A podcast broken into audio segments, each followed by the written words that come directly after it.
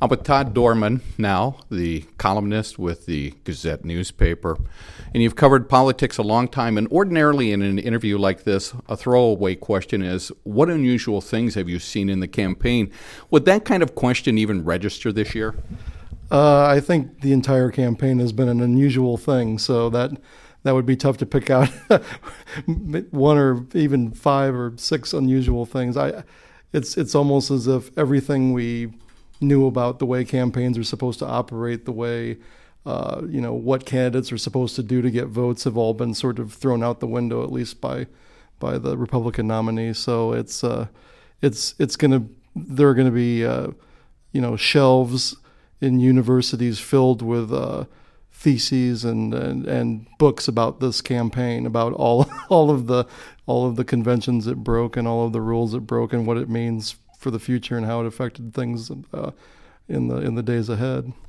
When you talk with voters, what types of things are they telling you? Are they giving you an impression that they're hearing things from the candidates, the presidential candidates, that is, that they want to hear? Well, I I think mostly what I hear from voters during this election is not so much that they're pleased with the proposals that their candidates are making. What I hear is that there is the anger they have about the other side. I hear from Democrats who are talking about, you know, the horrible things that Donald Trump has done or said, and I'm hearing from uh, Trump supporters that are angry that they don't think the media is telling the full story about how horrible Hillary Clinton is. I, I get very little stuff from either side that's you know, my candidate is great because it's mostly I'm voting for my candidate because the other one is completely unacceptable, and that's that's sad because you know the the the hope is that elections can be aspirational in some way, you know, about the future and, and what you know what sort of ideas candidates have going forward to make the country better. But this just seems like it's a it's a battle to prove which candidate is the you know the the lesser of the two evils. I mean that's that's what I'm hearing. Does it seem that the presidential candidate is dwarfing some of the other elections going on? For example, the Senate race is out there with Chuck Grassley and Patty Judge, but the Iowa legislature is up for grabs, especially the Senate. Do you see much attention being given to that? The, the, presidential race has taken up a lot of the oxygen. I mean, the, the Senate race you mentioned, the Iowa, the race for control of the Iowa Senate, probably will have more direct impact on every on Iowans every day than the presidential race. But I mean, the media saturation, and you look at social media, people's Facebook feeds and their Twitter accounts, and and whatever other you know platforms they're using. It's just everything is about the presidential race. There's just very little about this down ballot stuff. I, it's it, and that's another unfortunate aspect of this is that a lot of these sort of important races for the legislature, county board of supervisor, I mean, positions that really have a big impact, you know, on the local issues that affect people, they're getting a lot of short shrift. They're kind of all on the back burner while this presidential race just just uh, takes up all the attention. Well, and it's taken our attention for a couple of years because of the First in the Nation caucuses. Do you see any kind of chatter or interest in taking a look at those caucuses and reviewing what that means in this whole presidential process? Is Iowa at risk? Well, I, think you know there's there's going to be discussions after the election going forward by both parties as to what their you know what sort of primary calendar gives them the best chance of nominating someone who can win the general election. Republicans have been concerned in the past whether you know maybe Iowa had too much of an evangelical streak and that when when it nominated Huckabee and and uh, you know uh, Rick Santorum when they voted for Huckabee and Rick Santorum and folks like that that are sort of more on the Christian conservative side whether that's good for uh, you know to bring out a good way to start a process where you want to get a candidate that's more acceptable. With the Trump phenomenon, I think maybe that's sort of blown up a lot of that thinking. But I mean, if Trump loses, I think Republicans will look at their process and try to decide, you know, how do we, how do we, you know, arrive at a, at a at an eventual nominee that maybe has broader appeal. Democrats, same way. If Hillary Clinton wins, I mean, she's never been a big fan of the caucus process and there may be a, a, a, look among Democrats as to whether they want to change their their calendar. The biggest thing going for Iowa, though, is that you hear a lot of people say, "Well, we'd like to change the process," but you never really find or hear a really good idea for how to change it.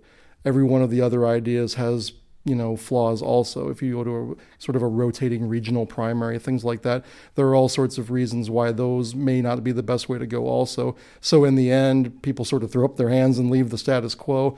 And i have a feeling that that's probably where we're going to head this time is that i think iowa will probably stay first. But I, it, there will be moments between now and then that, that, that the caucuses will probably you know backers of the caucuses will feel that there's some threat.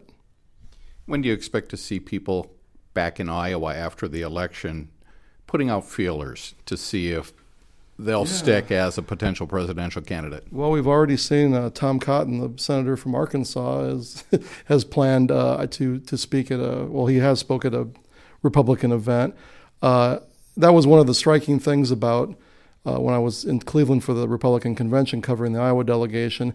I mean, you had Scott Walker and uh, Tom Cotton, as I mentioned, and several others just sort of talking to the Iowa delegation, which is usually the sort of thing that happens when, you know, maybe uh, you're, you're nominating a sitting president for the second time and there's going to be an open, you know, nomination process the next time with, with someone running for their first term. That was kind of unusual to see. I think there is a feeling out there that if Donald Trump doesn't win, that this is going to be, uh, Iowa's going to be there for the taking again. And I think you'll probably start seeing candidates – soon, maybe maybe sooner than you want to see them. What's been the best thing about writing about politics this cycle? Uh, I think the I mean, probably the best thing is that there's just you know there's there's been no shortage of stuff to have opinions about. I mean, from my perspective, I write an opinion column, so. Uh, when when both campaigns are, are are being sort of outrageous, then you've got a lot of a lot of fodder to write about. But you know, it's it's probably uh, part of you know my my enthusiasm has been sort of tempered by uh, you know the, the, readers I hear from from both sides. People are people get pretty angry, and it's a little more it's quite a bit more strident and, and shrill than it normally was. And and I'm hoping that after things die down, we can co- sort of return to having a more constructive relationship. But uh, that's that's been that's been tough. But man, there's just there there are no there's no, there hasn't been a slow week. I mean, it's just there's always something. There's there's no there's no uh, uh, deficit of, of column ideas. That's for sure. That might be getting to my last question, which is what's been the worst thing about writing about politics this cycle? It's you know it's it's been it's been the anger probably you know i've written some critical stuff about donald trump and i hear quite a bit from his supporters that you know uh, about various character flaws that they perceive that I have. It's it's it's gotten pretty personal quite a bit of the time, and that's that's unfortunate. But uh, you know, it's we we've got a political process now where where folks are you know daggers drawn, and unfortunately, and that's that's part of the game. And if you and having an opinion is uh, difficult. I see lots of people on my on my Facebook feed sort of leaving Facebook, or they they announce that they're shutting it off for a while and I, I, I don't have that luxury. I, I have to keep having opinions, and I, I welcome the feedback, but but some of it is uh, it's it's uh, it can be a little bit depressing. Todd Dorman, thank you. Thanks.